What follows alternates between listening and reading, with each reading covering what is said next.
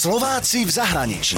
Úspeli vo svete, doma ich nepoznáme. Keď vám niekto keca do roboty, nie je to nič príjemné. Tomášovi však do jeho roboty kecal niekoľkonásobný majster sveta v rally a vyjednával. Tomáš totiž dizajnuje pretekárske autá. Prišiel ten Sebastian Ožír a skúšal nejaké také veci, ktoré by sa tam jemu páčili pretlačiť a hlavne to bola francúzska vlajka, ktorú chcel by si najradšej na celé auto nalepil, lebo on je hrdý francúz, takže to bolo také vtipné, ale väčšinou akože nekonzultujeme to s nimi. Dnes vám predstavujem Slováka Tomáša Barnaša, ktorý žije vo Wolfsburgu, kde pracuje ako dizajner v nemeckej automobilke Volkswagen. K dizajnu mal blízko od detstva, pretože jeho otec je umelecký rezbár. Pochádza z Kešmarku a študoval dizajn na Technickej univerzite v Košiciach. Tomáš potom odišiel na stáž do Nemecka a už je tam 4,5 roka. Teraz sa venuje dizajnu pretekárskych aut. Ja mám na starosti nejaké detaily a doplnky v interiéri a na takých špeciálnych edíciách.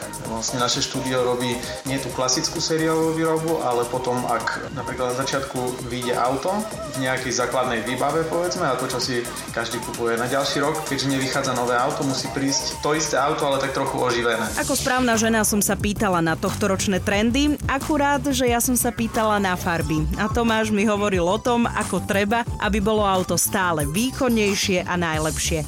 Ale v podstate je to ako s kolekciou módy na jar-leto 2018. Tiež musia predvídať. Všetko to, čo my navrhujeme, navrhujeme vlastne do aut, ktoré vyjdú možno o 2-3 roky. Takže my máme a, veľké školenia s rôznymi firmami na to, ktoré trendy prichádzajú alebo budú o tie 2 roky a my vlastne musíme pracovať v tom, či už je to od farieb alebo od materiálov, ktoré sú, väčšinou to sa odlišuje. Celé to funguje tak, že jeden projekt znamená jedno auto. Niekto napríklad rieši materiál a vzory na sedačke a všetci o tom debatujú. Tomáš riešil riadiace páky alebo volant. Ak treba chrom, ak je to napríklad, že má to byť luxusnejšie, tak je tam chrom, ak to je portovejšie, tak je brúsené alumínium, ak neviem, má to byť štýlové, tak je čierne leskle a vlastne tam sa tie trendy až tak strašne nemenia. Tomáš Barnáš má síce kreatívnu prácu, ale má aj veľa obmedzení a bezpečnostných opatrení.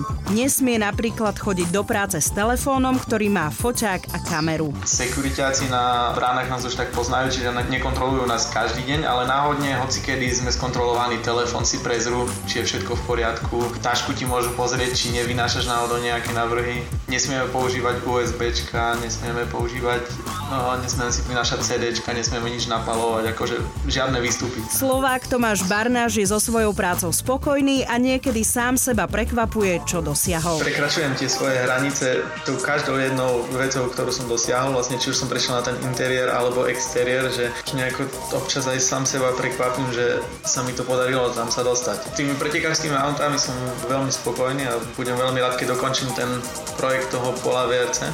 No to znamená, že niekoľko ďalších sezón bude pretekať to auto, ktoré som navrhol ja. A to je celkom taký dobrý pocit pre mňa. Ďalšie tipy na takýchto úspešných Slovákov a Slovenky v zahraničí mi posielajte na Čupinková zavináč Express.sk.